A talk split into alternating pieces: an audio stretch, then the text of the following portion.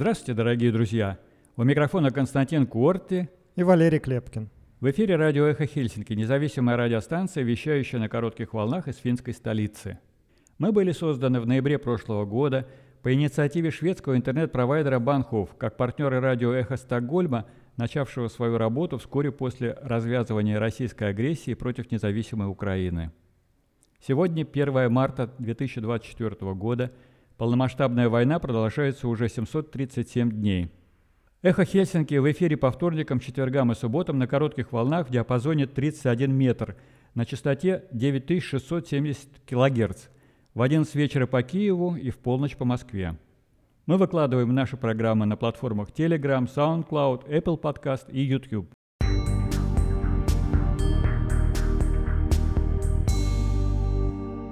Сегодня в нашем выпуске – Саули Нинесте в последний день зимы 29 февраля провел последнюю пресс-конференцию в качестве главы государства.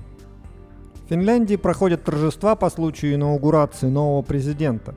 Александр Ступ вступил в должность. МВД ужесточает критерии получения ПМЖ и предлагает продлить срок проживания в Финляндии для получения его. Иностранцы получили рекордное количество ученых степеней за прошедший год, сообщает Утис Сомалайнен. Канцлер Германии Олаф Шольц заявил, что не хочет поставлять Украине ракеты «Таурус», поскольку дальность их действия позволяет поразить цели в Москве. Министр обороны США заявил, что в случае поражения Украины Россия может напасть на страны НАТО. Россиянин признал себя виновным в контрабанде американских чипов в Россию. Европарламент принял резолюцию в связи с убийством Алексея Навального. В ней открыто поставлена под вопрос легитимность президента России Владимира Путина. Цензура в России затягивает петлю на горле последних существующих в ней СМИ. Госдума приняла закон о запрете рекламы у иноагентов. Очередная российская спецоперация, теперь похоронная. Сегодня предали земле тело Алексея Навального. Мы также продолжаем трансляцию 12-го форума «Свободы России», прошедшего 23-24 февраля в Вильнюсе. Сегодня в эфире вы услышите часть дискуссии «Два года большой войны. Что дальше?» В которой принимают участие журналист Евгений Киселев, политик Гарри Каспаров, публицист Альфред Кох, военный эксперт Юрий Федоров и представитель Украины политтехнолог Олеся Яхно.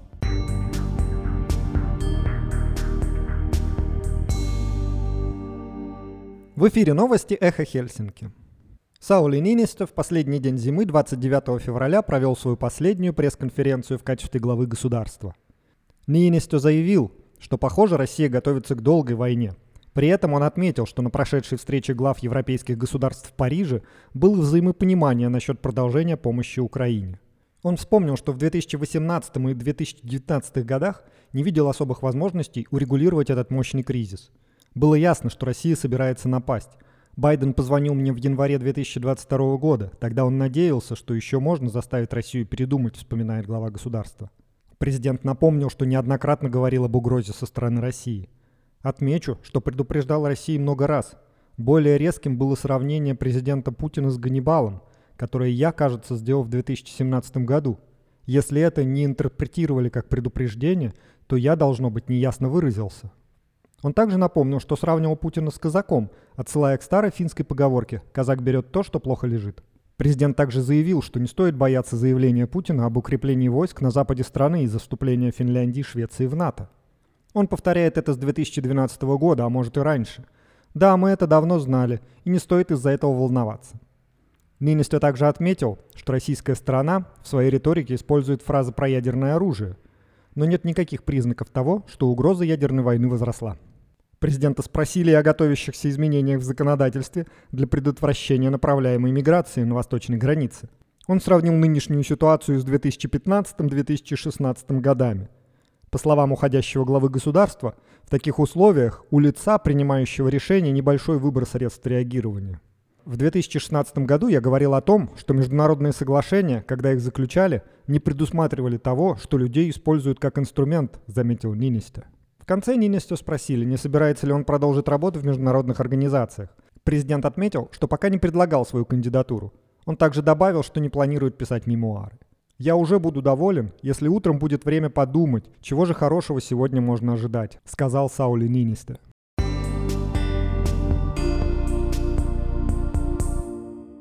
Александр Ступ сегодня официально вступил в должность.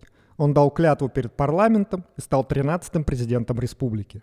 В своей речи в парламенте Ступ заявил, что хотя в данный момент мир ощущает хаос, не стоит отчаиваться. По его мнению, страх – это худший из возможных ориентиров внешней политики. По словам нового президента, нам придется столкнуться с вещами, к которым мы не привыкли, испугающей неопределенностью. В то же время он отметил, что не надо на все остро реагировать. После церемонии инаугурации президенты Ступ и Нинисто осмотрели почетный караул у здания парламента – Затем они поприветствовали народ и поехали от здания парламента к президентскому дворцу. После чего новые старые президенты с супругами поприветствовали публику на балконе президентского дворца. Александра Стуба можно поздравить письменно, оставив свои поздравления в поздравительной книге завтра, 2 марта, с 10 до 16 часов в президентском дворце.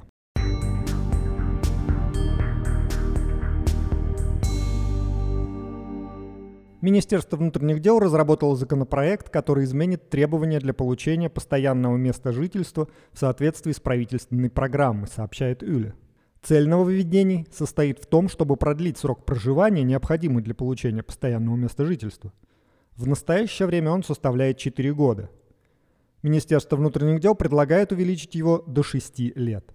Кроме того, условием для получения постоянного места жительства станет знание финского или шведского языка – которое необходимо будет подтвердить языковым тестом. Также власти будут требовать два года трудового стажа, во время которого на непродолжительное время можно было получать пособие по безработице или пособие по обеспечению прожиточного минимума – тоемен тулотукки.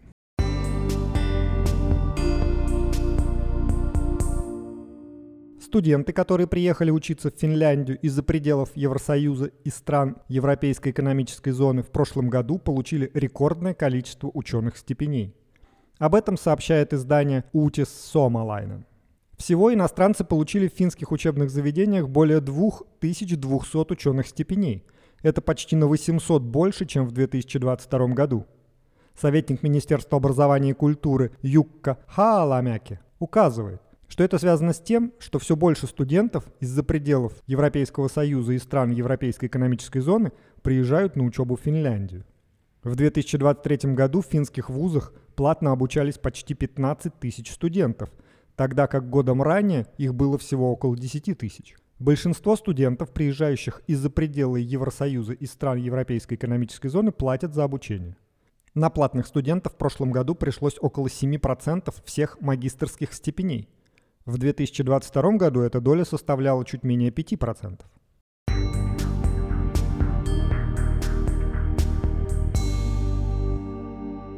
Канцлер Германии Олаф Шольц заявил, что не хочет поставлять Украине ракеты «Таурус», поскольку дальность их действия позволяет поразить цели в Москве. Шольц заявил, что некоторые другие виды вооружений, например, реактивная система залпового огня «Марс-2», вариант американской «Хаймарс», не имеет такой же разрушительной силы, как ракеты «Таурус». При этом Шольц отметил, радиус действия «Таурус» составляет 500 километров, и если его неправильно использовать, он может достичь определенных целей где-нибудь в Москве.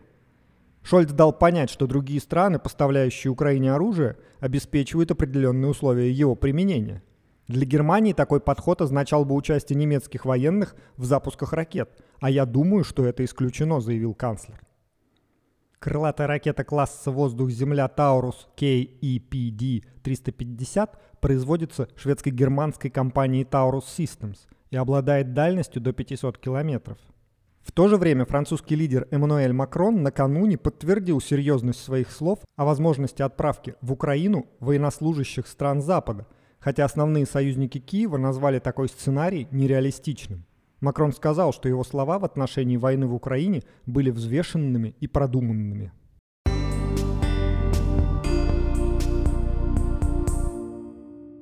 Министр обороны США Ллойд Остин заявил вчера во время слушаний в Конгрессе, что в случае поражения Украины российский лидер Владимир Путин может напасть на страны НАТО, например, в Балтийском регионе. Остин отвечал на вопросы конгрессменов в связи со своей недавней госпитализацией, о которой он вовремя не сообщил президенту США Джо Байдену, сообщает BBC. Некоторые члены Конгресса спрашивали главу Минобороны о том, какие риски ждут США в случае возможного поражения украинских войск. Они говорили об этом на фоне очередной задержки с одобрением пакета американской помощи Украине, который в Конгрессе блокирует член республиканской партии, близкий к экс-президенту Дональду Трампу. Остин описал риск поражения Украины так. «Если Украина падет, Путин там не остановится. Он продолжит идти вперед. Он атакует и захватит суверенную территорию своих соседей.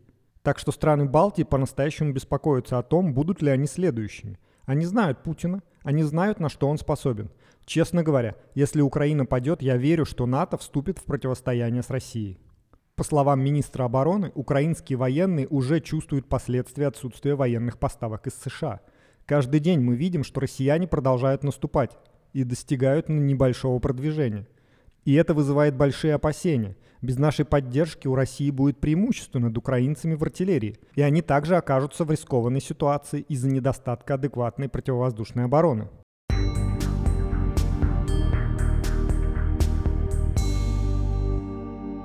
Министерство юстиции США сообщает, что 51-летний россиянин Максим Марченко во время заседания суда в Нью-Йорке признал себя виновным в контрабанде большого количества американских микрочипов в Россию, передает агентство Reuters.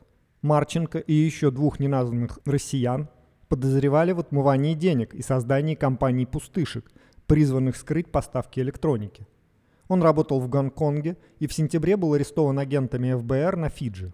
По американским законам Марченко может получить 20 лет заключения за отмывание денег и 10 лет за контрабанду из США. Приговор ему будет вынесен 6 июня. Марченко поставлял в Россию американские микродисплеи, которые могут использоваться в прицелах, приборах ночного видения, тепловизорах и других предметов военного назначения. После ареста Марченко признался, что закупал товары в США вместе с двумя другими подозреваемыми, встречался с одним из них в России, а также получал оттуда деньги – более половины его бизнеса связано с российскими компаниями. За два года войны в Украине Министерство юстиции США сообщало об арестах не менее 13 россиян по подозрению в контрабанде американской электроники в Россию.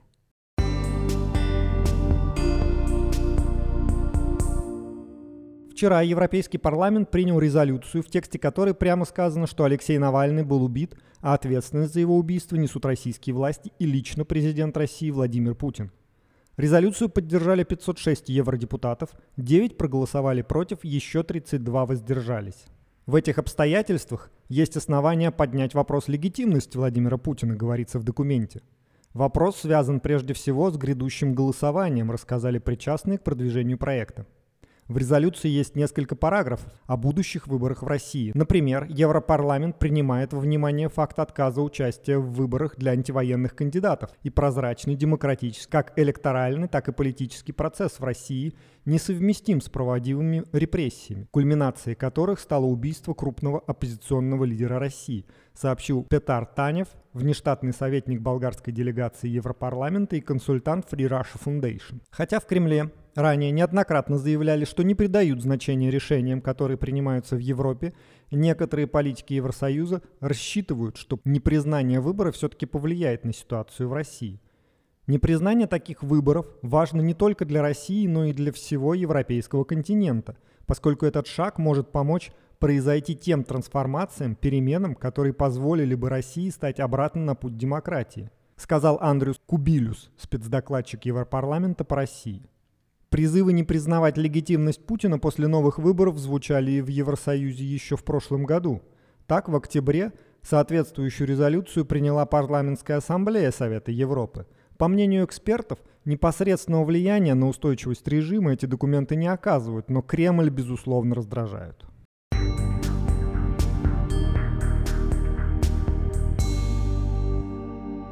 Среду 28 февраля Госдума приняла в третьем чтении закон, запрещающий российским гражданам и компаниям размещать рекламу на ресурсах иностранных агентов, на их сайтах, в их соцсетях, блогах и других площадках. Кроме того, закон запрещает рекламировать в СМИ и интернете ресурсы самих иноагентов. Первой жертвой запрета рекламы у иноагентов стал проект «Скажи Гордеевой».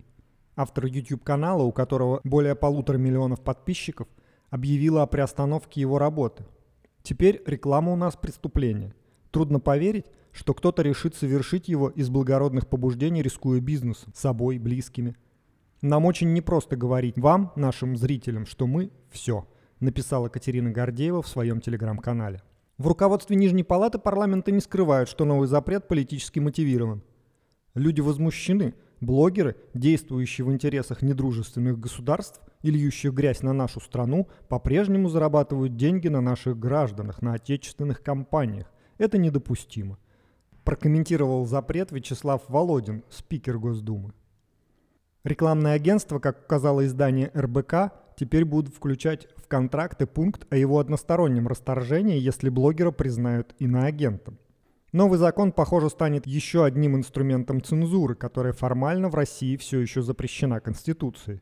Нарушителям грозят не только штрафы, но и тюрьма. Причем в зоне риска и политэмигранты. Им, вероятно, закроют дорогу домой, к родным. Наказывать будут не только площадки, но и самих иноагентов – и за неоднократное нарушение лишение свободы до двух лет. То есть даже если иноагент сейчас живет за границей, заработок на рекламе грозит ему заведением уголовного дела в России, написала в своем телеграм-канале медиаэксперт Ксения Болецкая. Все смягчающие поправки к законопроекту были отклонены.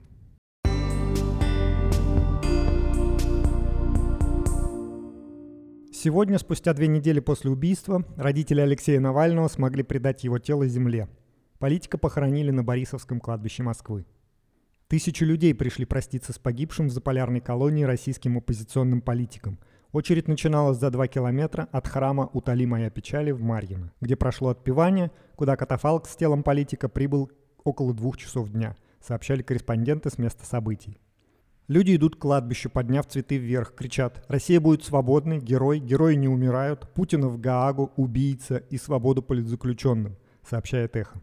Судя по кадрам с места событий, к церкви в Марьино приехали политики Евгений Ройзман, Екатерина Дунцова, Борис Надеждин, Юлия Галямина, Константин Янкаускас, а также послы США, Германии, Франции и дипломатические представители некоторых других стран Евросоюза. Один из основателей «Яблока» Григорий Явлинский в день похорон Алексея Навального предпочел пойти на другую церемонию прощания с экс-главой правительства СССР Николаем Рыжковым, хотя именно в «Яблоке» Алексей Навальный начинал свою политическую карьеру. Впрочем, зампред столичного «Яблока» Андрей Морев приехал в Марьино, чтобы проститься с Алексеем Навальным. Однако его задержали в метро на станции Марьино. Об этом политик сообщил ОВД-инфо. По его словам, полиция забрала его из вагона поезда, вместе с ним задержали его коллегу.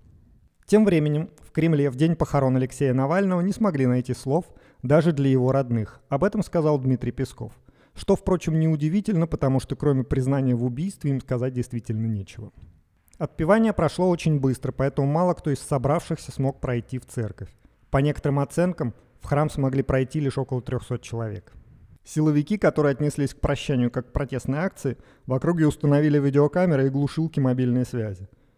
Участников транспортной церемонии встречали полицейские в полной экипировке, автозаки, заграждения, кордоны и проверки. Информация о похоронах Алексея Навального прошла на передовицах многих мировых изданий. Онлайн-трансляции вели многие мировые СМИ. Тем временем три ведущие российские газеты о похоронах не написали ничего.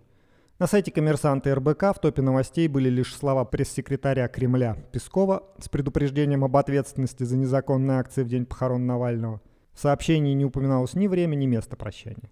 Ведомости о похоронах политика не сообщили вообще ничего. Государственная ТАСС, РИА Новости и правительственная российская газета также упомянули о прощании лишь в цитате Пескова. Более того, пропагандисты цинично добавили, что на похороны не приехали вдова и дети. Жена Алексея Навального, Юлия Навальная, опубликовала в Инстаграм пронзительный прощальный пост. Леша, спасибо тебе за 26 лет абсолютного счастья. Да, даже за три последних года счастья.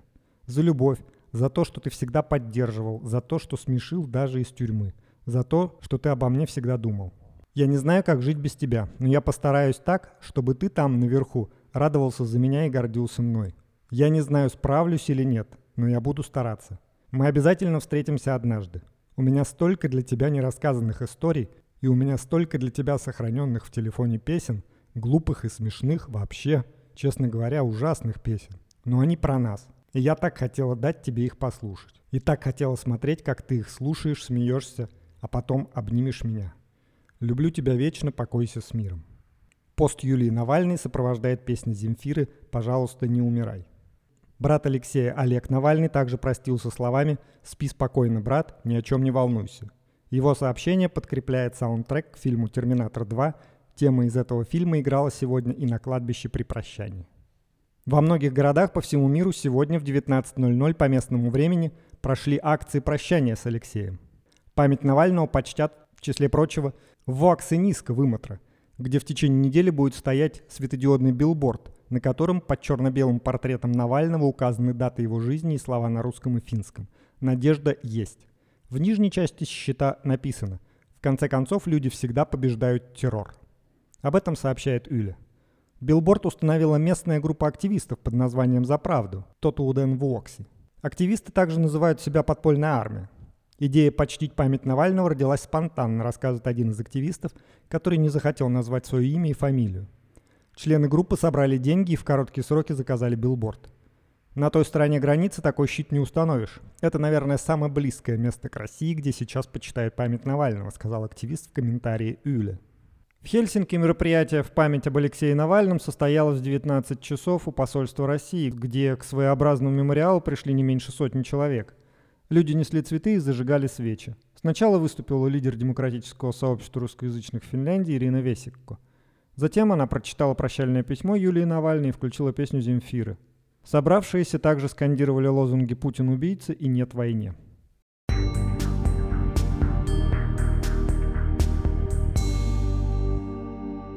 Вы слушаете радио «Эхо Хельсинки». Сейчас мы предлагаем вашему вниманию продолжение трансляции дискуссии «Два года большой войны. Что дальше?», прошедшей на 12-м форуме «Свободной России».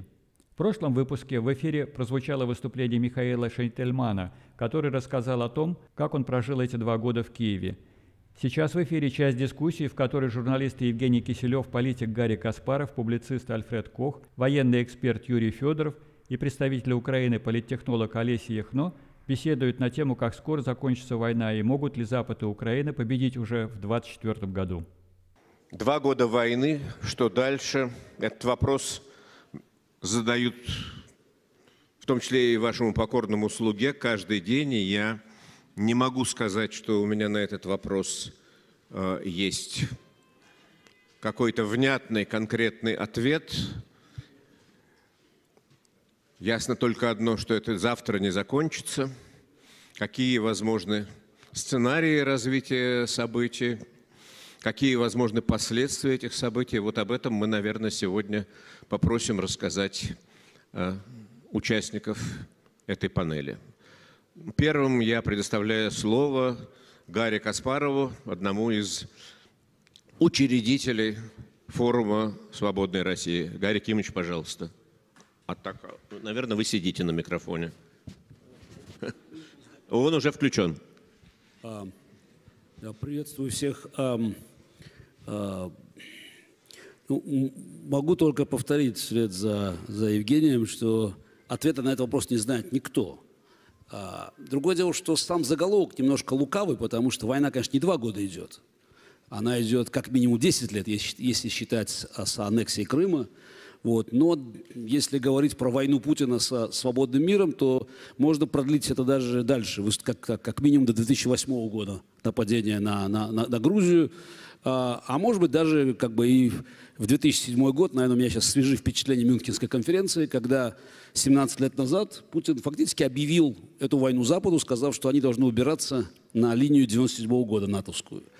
А, а, мне кажется, что одно стало очевидно, и несмотря на весь пессимизм, который я вынес с Мюнхенской конференции, глядя на удивительную комбинацию невероятного количества денег, власти и оружия, а, помноженное на тотальную политическую импотенцию, а, а, это все-таки постепенное понимание даже у людей, которые находятся да, западнее, чем, там, скажем, Балтийские страны или Польша от, от фронта, но даже западнее в сторону до Германии и, и, и, и, и, до, и до Америки, что война, вот если мы говорим про войну, на самом деле, Путина с, с, с а, свободным миром, не кончится, пока у власти Путин.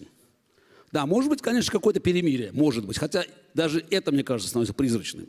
Но совершенно очевидно, и эта мысль на самом деле кого-то заставляет бороться, ну, кто поближе к границе, а кого-то просто вгоняет в ступор. Потому что стало очевидно, что свободный мир, в общем-то, с его сегодняшними лидерами, позволяйте сказать, хотя, конечно, слово «лидеры» не подходит, э, к такой, к такой, к такой жесткой, э, к тому жесткому противостоянию оказались просто не готовы. Вот мысль вроде пришла уже в голову, она уже поселилась там, что Путин – это война. И, и все как бы эти объективные и субъективные факторы указывают на то, что он даже, даже если бы хотел бы, не может остановиться, потому что российская экономика стала военной экономикой, а вся легитимность Путина сегодня – это как раз в этом противостоянии со свободным миром.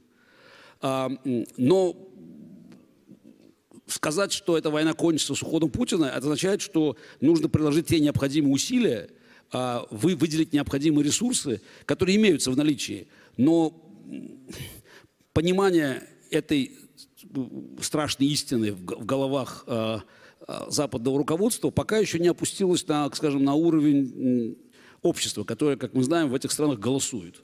И вот возникает опять такой вот разрыв. То есть вроде бы есть представление, что эту войну надо продолжать по-настоящему, а с другой стороны общество слишком расслабленно оказалось. Ну и, естественно, конечно, оно находится под мощнейшим воздействием российской пропаганды, потому что и на это не хватило э, политической воли, чтобы прикрыть, наконец, эту, эти, эти ядовитые всходы, которые, увы, надо сказать, да, э, дает и продолжает давать российская пропаганда. А, ну, очевидно совершенно, что а, сегодня всем стало, ну, всем стало видно это, а, санкционные пакеты дают, конечно, определенный эффект, но даже близко не дотягивают до того, на что они были рассчитаны. И главное, что надежда на то, что эту войну можно поддерживать в таком втлеющем режиме, вот такая совершенно безумная, на мой взгляд, аморальная идея, что вот там Украина будет сдерживать Путина, там, а мы будем дозировать поставки оружия и денег, она тоже начинает вступать в противоречие со, со, со страшной действительностью, потому что российская военная машина сегодня как бы, работает ну, по максимуму и достаточно эффективно. То есть мы, в принципе, оказались в ситуации, когда свободный мир, если говорить про коалицию свободного мира, и это об этом любят говорить, вот Украина много друзей, да, действительно, там коалиция свободного мира, а против нее там Россия, Иран, Иран, Северная Корея с Китаем где-то сбоку там. Значит, соотношение ВВП э, НАТО а, против, против вот России, Ирана и, и, и Северной Кореи там 1 к 25. Соотношение там снарядов на поле боя 6 к 1. Вот. То есть, ну, примерно 150 вот такой коэффициент. Вот это, вот это, вот это можно сказать, коэффициент, разница, разница политической воли. Вот. То есть Северная Корея там, дала Путину больше снарядов, чем вся Европа на сегодняшний день. Вот. Ну, это, опять, чудовищная ситуация. Она, скорее всего, сейчас будет меняться, но можно долго говорить на это. Я, как опять, свежие впечатления еще. Все двигается. Но совершенно очевидно, что э, даже при максимально быстром как бы, продвижении всех этих вопросов, и финансовых, и, и вопросов вооружений, это все равно война будет продолжаться. Еще по одной простой причине, что на Западе, даже осознавая, что Путин – это война, до сих пор нет четкого понимания, как эта война может вот, закончиться ну, на поле боя. А, и, увы, те люди, от которых сегодня зависит вопрос выделения денег и оружия Украине, по-прежнему продолжают жить в иллюзии, что, наверное, существует какой-то вариант вот, промежуточный – а, там, естественно, со сдачей каких-то территорий, с какими-то уступками Путину, а, исходя, к сожалению, из такой прагматичной, опять, аморальной истины, что а, когда этот вопрос будет решаться, не мы будем у власти. Вот это, вот это опять видно совершенно, что как бы такая, как горячая картошка, перебрасывать надо туда, в будущее куда-нибудь. Поэтому в ближайшей исторической перспективе, если мы говорим про этот год, 24-й, э, война, конечно, будет продолжаться, э, причем, я думаю, в ее горячем варианте. Вот, а, ну, теоретически, наверное, к концу года могут появиться шансы какие-то на, на временное ее прекращение, если а, нынешние западные начальники все-таки сумеют добиться того паритета, как говорится, принести Путину определенный ущерб, чтобы он пошел на те переговоры, которые, которые, как они считают, они смогут навязать Украине. Я наде... хотел бы сказать что-нибудь более оптимистичное, но пока вот, пока вот э, так, картина мира, которая у меня сложилась в голове после а, недельного путешествия по Европе, выглядит именно так. Спасибо.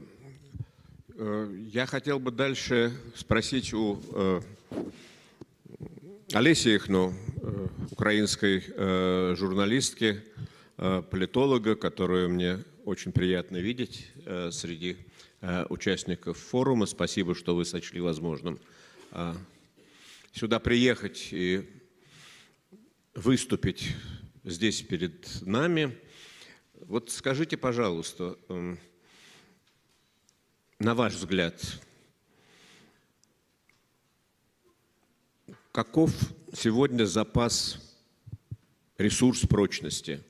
Э, не в военном отношении, а я бы сказал в э, политико-моральном отношении э, украинского общества, потому что мы видим, усиливается, прежде всего в западных средствах массовой информации, вот этот весьма токсичный, на мой взгляд, нарратив, связанный с тем, что украинское общество устало, что украинцы, многие украинцы, скажем так, не хотят больше воевать, что нужно, э, соответственно, садиться за стол переговоров или, во всяком случае, находить вот то самое какое-то вот волшебное решение, в кавычках волшебное, о котором э, только что говорил Гарри Кимович.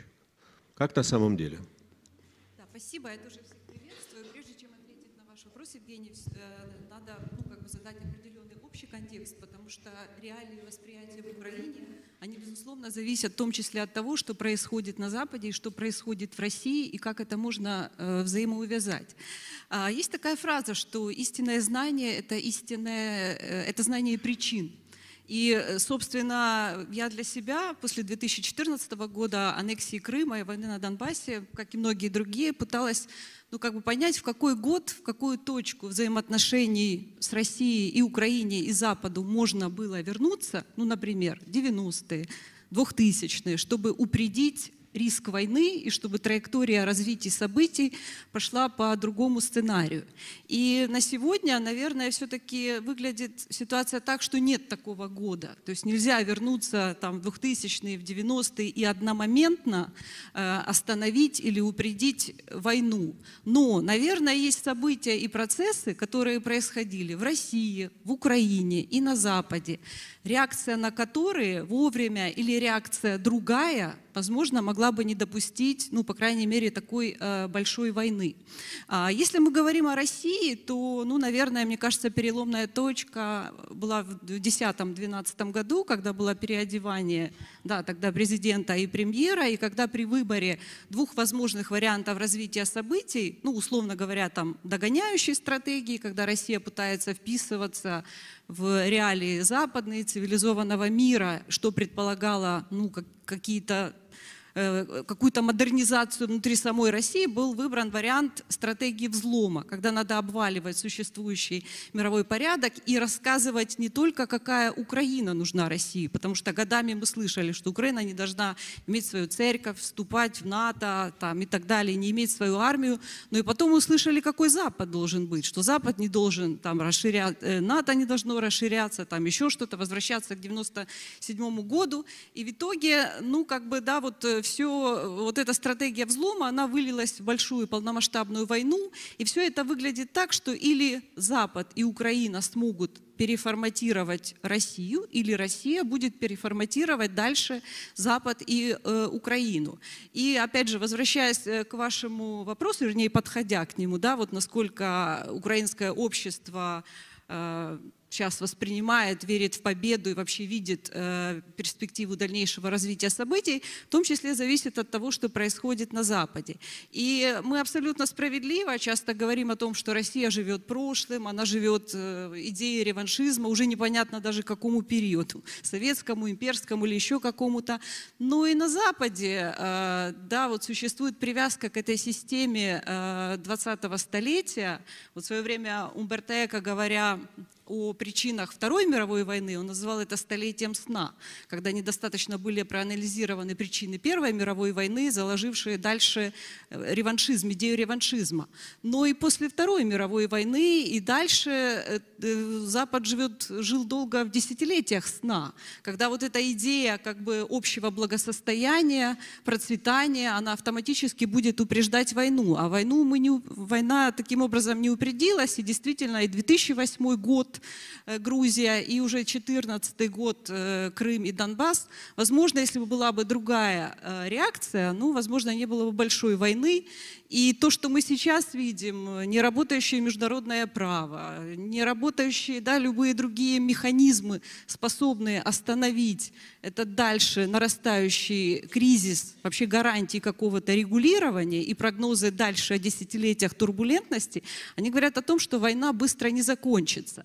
И для Украины в этой ситуации, когда, э, ну вот мы говорим о том, насколько готово украинское общество, как в каком э, психологическом да, состоянии оно находится, все-таки вот это непонимание, где граница долгой, да, вот этой растянутой во времени войны, Э, и какие вообще могут быть механизмы и действенные э, факторы, это очень сильно усложняет ситуацию. Я недавно прочитала соцопрос как раз э, о войне, о том, там, как, сколько процентов украинцев верят, когда закончится война, чем закончится война.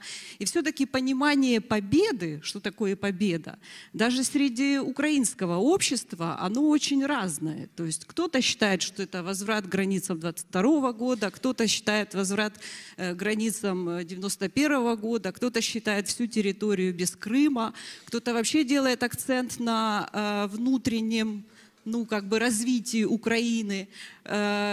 Поэтому усталость от войны, конечно, есть, но она связана с непониманием, наверное, того, какой, как, как видит Запад да, этот выход из войны и насколько вот эта стратегия как, наверное, избранная, как наименее рисковая для самого Запада войны долго растянутой во времени, насколько это время будет долгим.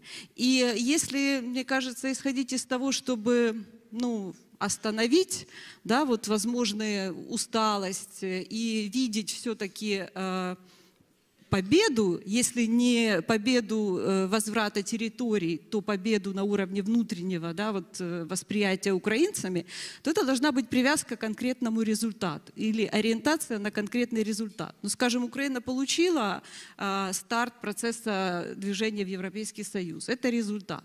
Если Украина будет, э, там, создаст, например, у себя там, 10, условно говоря, оборонных предприятий и будет в этом смысле усиливаться оборона, это будет результат. Если будут происходить трансформации, усиливающие Украину изнутри, там, на уровне экономики, это тоже будет результат. Поэтому, ну вот я считаю, что в этот период, когда в военном смысле никто не может сказать, когда закончится война и где э, границы, надо ориентироваться или исходить из поиска конкретного результата, который бы воспринимался внутри Украины как позитив, как э, то, что может усиливать Украину изнутри и иметь поддержку этого на Западе. Вот я, я считаю, что так. Потому что иначе, если э, ну, все будет продолжаться так, как есть, то определенное разочарование, э, оно все-таки будет возрастать. Вы позволите короткое отступление. В эти дни очень многие люди вспоминают, что с ними было вот той страшной ночью с 23 а, по 24 э, февраля, ночью и утром. Вот вы знаете, я в ту ночь не спал. Я смотрел заседание Совета Безопасности, э, которое э, обсуждало по просьбе Украины вопрос о незаконном признании так называемых ЛНР и ДНР. Ну, там все правильные речи говорились, э, выражалась поддержка Украине. Но в какой-то момент раздались взрывы. Не там, не в Нью-Йорке, не в зале заседания Совета Безопасности ООН, а за окном я услышал, как вдали э, рвутся снаряды, ракеты, бомбы – Квартира моя была в центре Киева, да, но очень хорошо ночью раздавались э, э, звуки далеких вот этих вот э, ракетно-бомбовых ударов. А потом в какой-то момент у меня было ощущение, что над, над крышей моего дома, а квартира у меня была на верхнем этаже, на бреющем полете пролетел реактивный истребитель. Потом мне сказали, что так звучит крылатая ракета. Такой звук она оставляет. И потом Путин стал выступать. Путин стал выступать, когда уже обстрелы начались.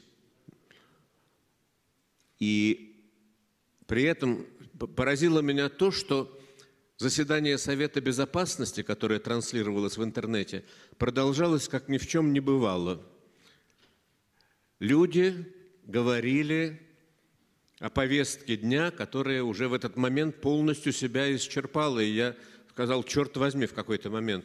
Ну почему там никто не зайдет туда в зал, не подаст председательствующему или кому-то выступающих записку, в которой было бы написано, что, послушайте, господа, началась война, уже то, что вы сейчас обсуждаете, уже не актуально. И так это заседание шло и шло, и я, честно, его не досмотрел, но я подумал, что вот это был абсолютно реальный, весомый, ощутимый визуальный образ полного бессилия традиционной дипломатии, традиционной системы безопасности, которая существовала в тот момент в мире. Я это говорю для того, чтобы прежде чем а, для того, чтобы вот сейчас передать слово а, Юрию Федорову, который у нас а, известнейший, уважаемый эксперт по вопросам международной безопасности. Вот как вы считаете, способна ли сегодня Западная Европа, Соединенные Штаты все-таки осознать те колоссальные угрозы, которые являет, э, таит в себе продолжение войны в Украине для остального мира и э, начать что-то делать по-другому, эффективнее и энергичнее. Пожалуйста, Юрий Евгеньевич. Спасибо. Э, работает, по-моему. А, доброго, доброго дня. Э, вопрос, э, конечно, предельно важный. Я, если отвечать очень коротко на него, то, на мой взгляд, э, ситуация складывается следующим образом. А западные элиты, э, европейские, в известной мере американские, начинают осознавать угрозу, которая исходит от, от России, и ту угрозу, которая связана, если говорить более конкретно, с возможной или там, предполагаемой ожидаемой многими э, победой эм, России в Украине. Какую бы форму эта победа не, не в какой бы форме эта победа не осуществилась. Осознание этой угрозы имеет место, это факт. Э, не буду ссылаться на э, многочисленные заявления европейских лидеров, которые, в общем, с нескрываемой тревогой – говорят о том, что поражение Украины будет означать э, начало войны, э, начало российской агрессии против э, Европы. Ну, не сразу, наверное, но через какое-то время, когда Россия сможет восстановить потрепанный военный потенциал, потрепанный в ходе этой войны. Это первое. Это, в общем, такая реакция политического истеблишмента западного мира – Э, в общем, в общем, сказать, обнадеживает. Люди начинают понимать, люди, от которых очень много зависит, начинают понимать, что э, Запад, да и вообще мир стоит перед э, очень серьезным вызовом.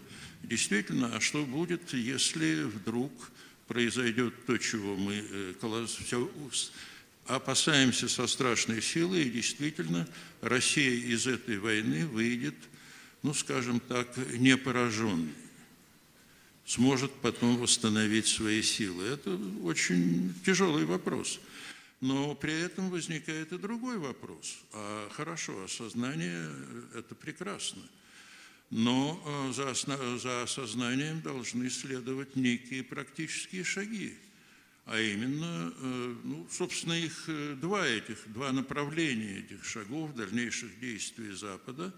Это оказание Украине той помощи, которая позволит э, разгромить или ну, нанести серьезное поражение российским войскам – Тут можно долго перечислять разного рода технические характеристики тех вооружений, которые нужны, характер... значит, номенклатуру этих вооружений и всего прочего. Это все знают военные, и я думаю, что э, в генеральных штабах э, и в аппарате НАТО, и в генеральных штабах э, государств-членов НАТО прекрасно понимают, что именно нужно Украине для того, чтобы она выполнила те достигла тех целей и выполнила те задачи, которые стоят перед вооруженными силами Украины.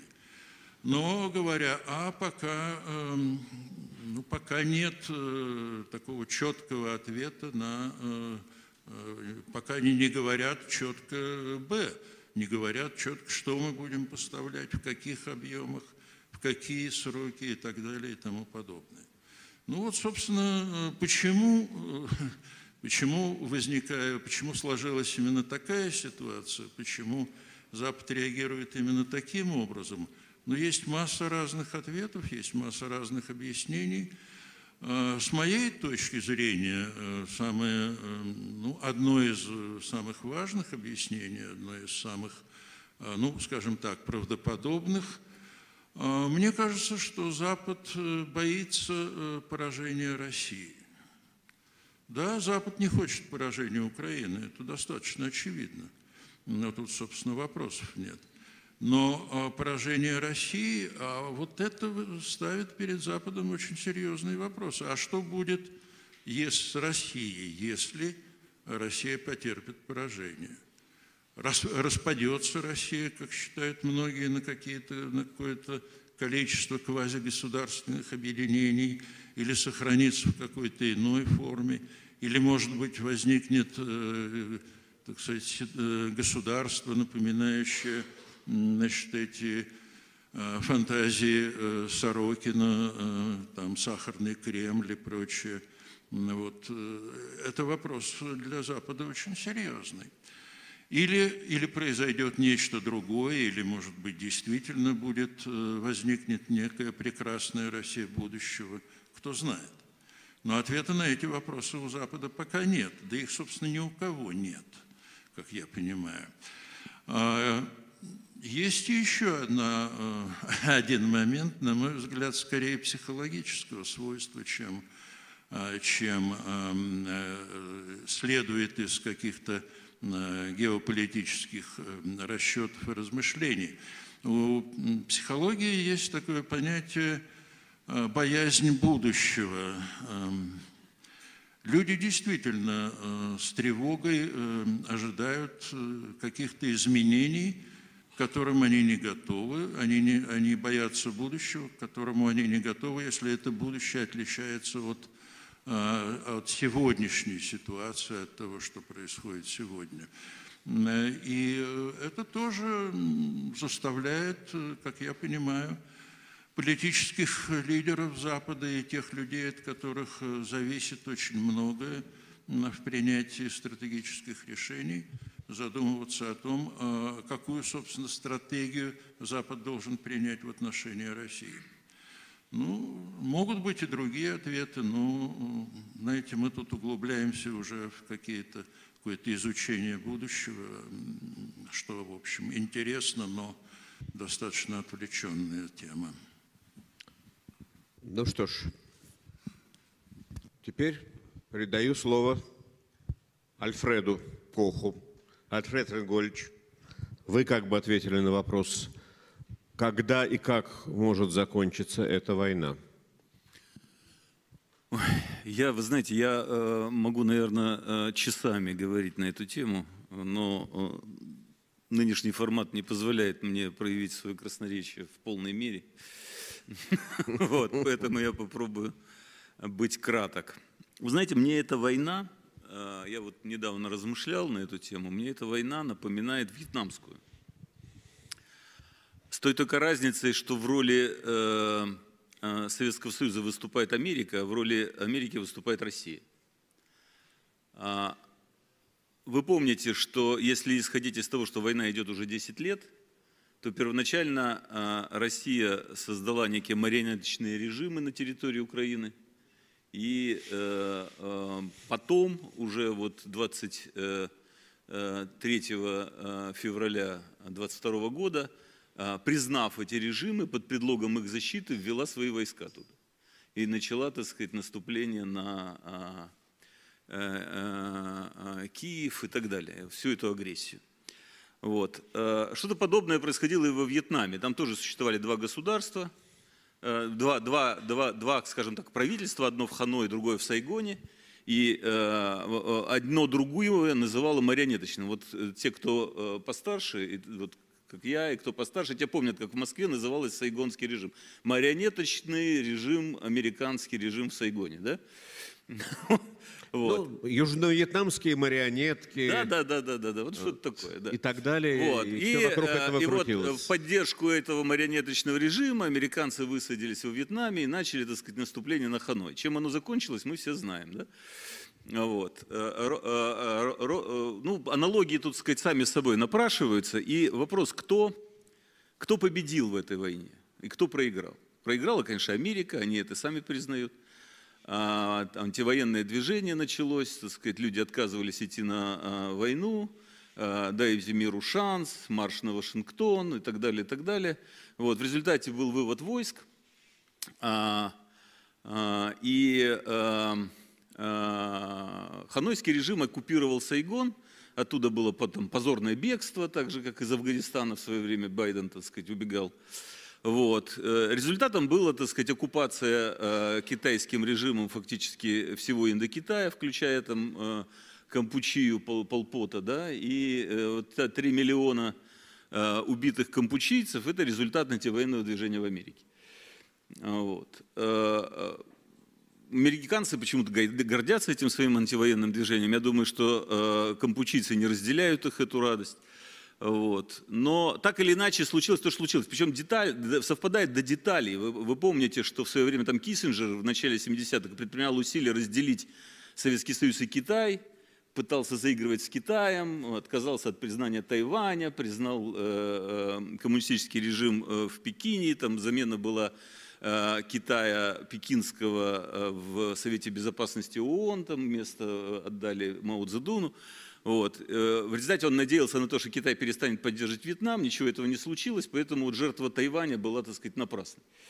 Вот. Э, и потом не очень понятно, зачем он хотел раз, раз, разделить Китай и Советский Союз, э, который к тому времени уже лет 15 как был разделен, и даже более того, между ними война была, так сказать, за остров Даманский. Вот. К сожалению, в Вашингтоне, видимо, об этом не знали. Вот. А, я к чему хочу сказать? Я, я вот эту вот всю длинную аналогию приводил для того, чтобы объяснить, что победит в этой войне, так же, как и в вьетнамской, тот, кто будет твердо стоять на своем, у которого будет больше мотивации и причин воевать. Китайцы с, с Советским Союзом продолжали поддерживать Вьетнам, вьетнамцы продолжали сражаться, и вот эти все метания Америки, они в конечном итоге кончились поражением. А, то, что мы сейчас видим в этой войне, э, очень на это похоже. Тоже, так сказать, Москва пытается разделить Соединенные Штаты и Европу, тоже пытается вбить клин. Вот. И похоже, что Америку удается оттащить от этой войны, как одного из ее главных спонсоров и помощников в этой войне. А Европа продолжает помогать Украине – вот.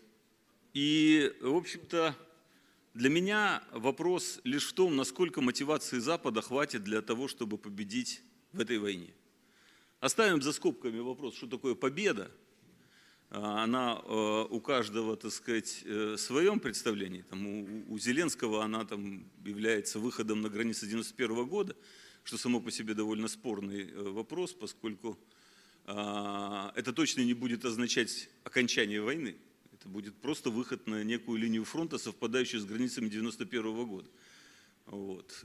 Как он собирается ее в этот момент останавливать, не садясь за стол переговоров, не очень понятно. Если он сядет за стол переговоров, тогда это означает, что война закончилась не в связи с выходом на границы 91 года, а в связи с началом переговоров.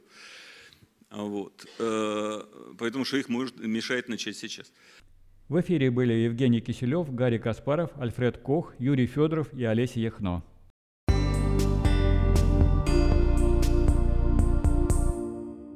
Наша сегодняшняя программа подошла к концу. Напомню, что «Эхо Хельсинки» в эфире по вторникам, четвергам и субботам на коротких волнах в диапазоне 31 метра на частоте 9670 кГц в 11 вечера по Киеву и в полночь по Москве. Мы выкладываем наши программы на платформах Telegram, SoundCloud, Apple Podcast и YouTube. Во время похорон Алексея Навального на кладбище звучала мелодия Фрэнка Синатра «My Way», которую любил Алексей и под которую его похоронили. Ею в память об Алексее мы завершаем нашу программу. Всего вам доброго и до новых встреч в эфире. С вами были Константин Куорти и Валерий Клепкин. До свидания. До свидания.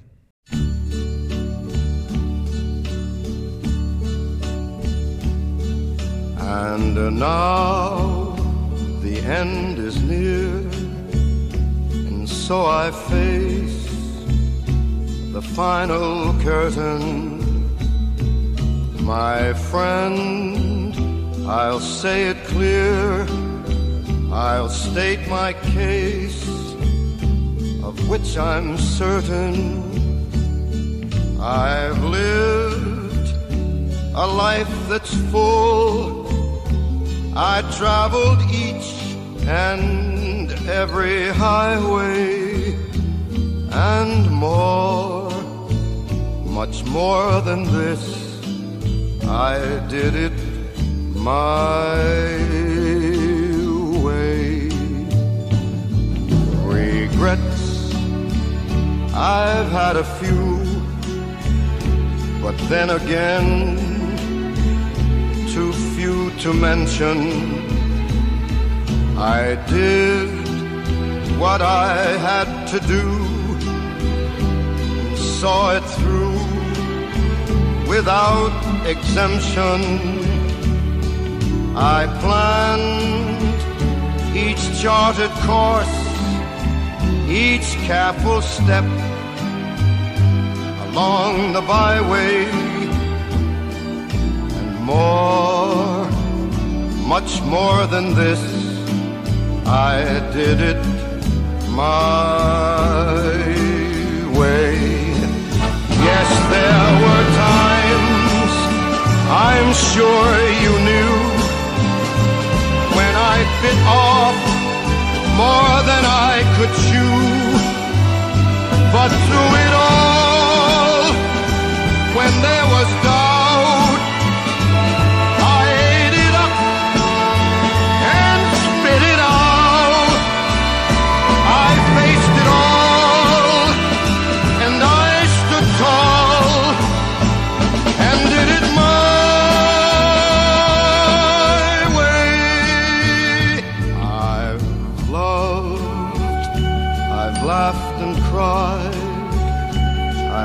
my fill my share of losing.